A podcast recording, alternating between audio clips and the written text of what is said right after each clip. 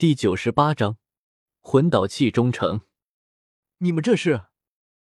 清雪瑶从溶洞里的建筑出来之后，便发现了这么一幕：李胜站在一头被烤好的魂兽旁边，时不时的撕下了一大块肉扔给了巨狼，而巨狼则看着肉的轨迹，纵身一跃，将肉衔在了嘴里，嚼了两口，便迫不及待的吞了下去，尾巴尖儿都摇了起来。发出的声音都有些变味了。嗷呜汪！或许是清雪瑶出来了的缘故，巨狼突然感觉到自己这样好像很丢面子一样，停下了动作，歪着头看着清雪瑶。李胜也不再继续投喂巨狼了，伸手抓起来巨大的魂兽，将其整个的扔给了巨狼，便向着清雪瑶走去。雪瑶，怎么样？那个魂导器？有没有制造出来？当然制造出来了。不过，清雪瑶先是点了点头，然后便露出了迟疑的神色。太好了，只要制造出来就行了。你刚刚想说什么来着？李胜十分高兴，他没想到清雪瑶仅仅在一个晚上，便从无到有将一种全新的魂导器复制了出来。只不过这个魂导器有些太大了，而且还很笨重。并且也使用不了多久就会坏掉。清雪瑶有些难过的低下了头，感到有些愧对了李胜的期待。没关系，只要的确是有用就行。你已经做的很好了。李胜看着有些疲惫的清雪瑶，伸手摸了摸她的脑袋。现在让我看一看你的作品吧。跟着头巨狼总在这里耗着也不是个事。啊？这里吗？清雪瑶显得有些紧张，说来今晚能做出来已经很了不起了。至于造型与实用性，根本就没有来得及调整与测试，就放在这里吧，只要能用就行。哦，那李大哥，你等我一下，我把他带过来。李生回头看了一眼还在撕咬着魂兽的巨狼，转头对着清雪瑶说道。还是我陪你去吧，看他的样子，一时半会儿应该也闹不出什么事儿来。嗯，两人并肩走进了溶洞所改建的建筑之中。紫翼巨狼虽然注意到了这里，但却并没有太过在意，继续对付起了烧烤好的魂兽。在清雪瑶研究室的地面上，正躺着两个巨大的石锁样的器具，这两个器具由金属、木材。与魂兽的骨骼所构成，中间不知道被什么绳子给连在了一起，看起来蠢笨而又粗陋。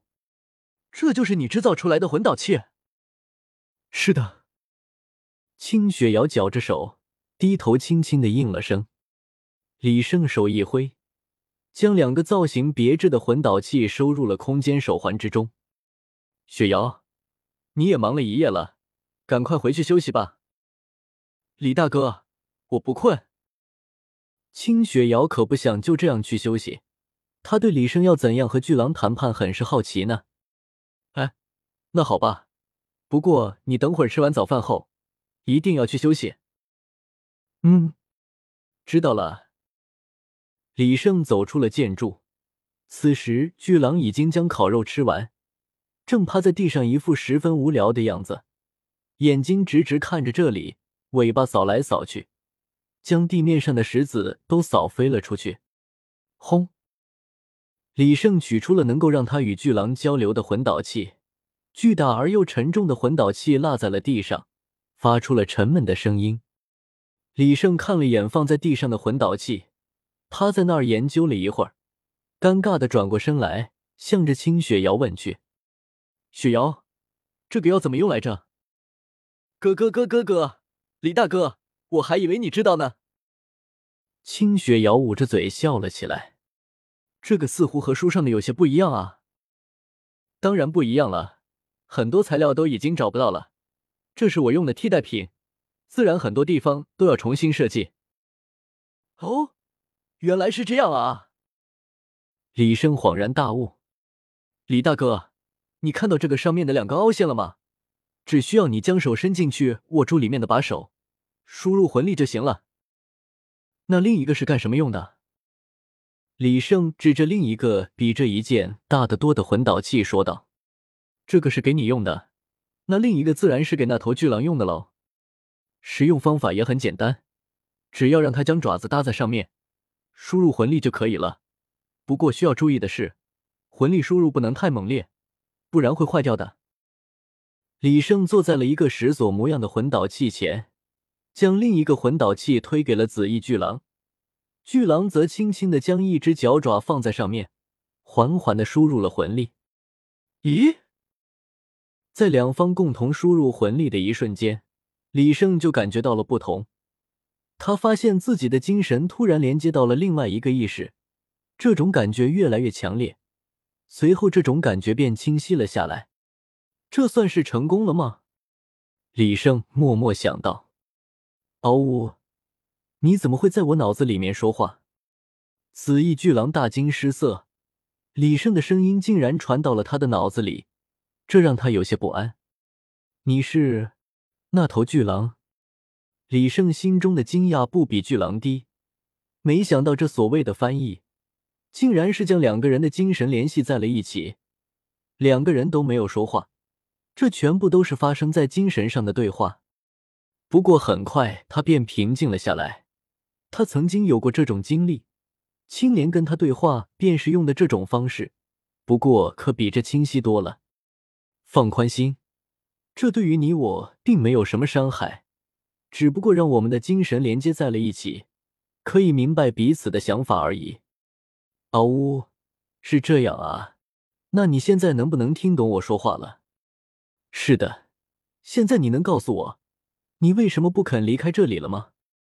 一提到这个，巨狼的意识急剧的波动了起来，竟然一下与李胜断掉了联系。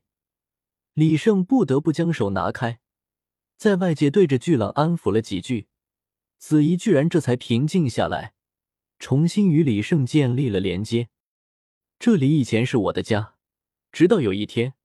一头可恶的魂兽将我从这里赶走，以前我只能接受，但现在我有能力了，我不想再躲了。你们谁都别想将我赶走。原来是这样，怪不得自己一说让巨狼离开，他就这么激动呢。不过，如果他说的那头魂兽如果还在的话，怎么会放任六足牛角魂兽占据这个地盘呢？我并不是想要将你从这里赶走。只不过是因为你的存在对我的族人来说危险实在太大了。我不管，这里以前就是我的地方，现在我已经回来了。我能冒昧的问一下，那头将你赶走的魂兽是什么样子的？就是这个样子。巨狼很快发现了新的玩法，他竟然能够将那头魂兽的影像发送到李胜这里。这不就是那头六足牛角魂兽吗？还是说这是他的父母？李胜瞠目结舌，没想到巨狼所说的魂兽竟然就是那套六足牛角魂兽。可是巨狼身为一万年以上的魂兽，是怎么被一个几千年的魂兽所赶跑的呢？据我所知，那头魂兽好像只有几千年的年限吧？他怎么可能将你赶走？那是我之前还没有这么厉害，后来在外面得到了奇遇而已。等等。你说什么？你认识那头魂兽？他在哪儿？我要报仇。那恐怕是不行的了，因为他已经被我杀死了。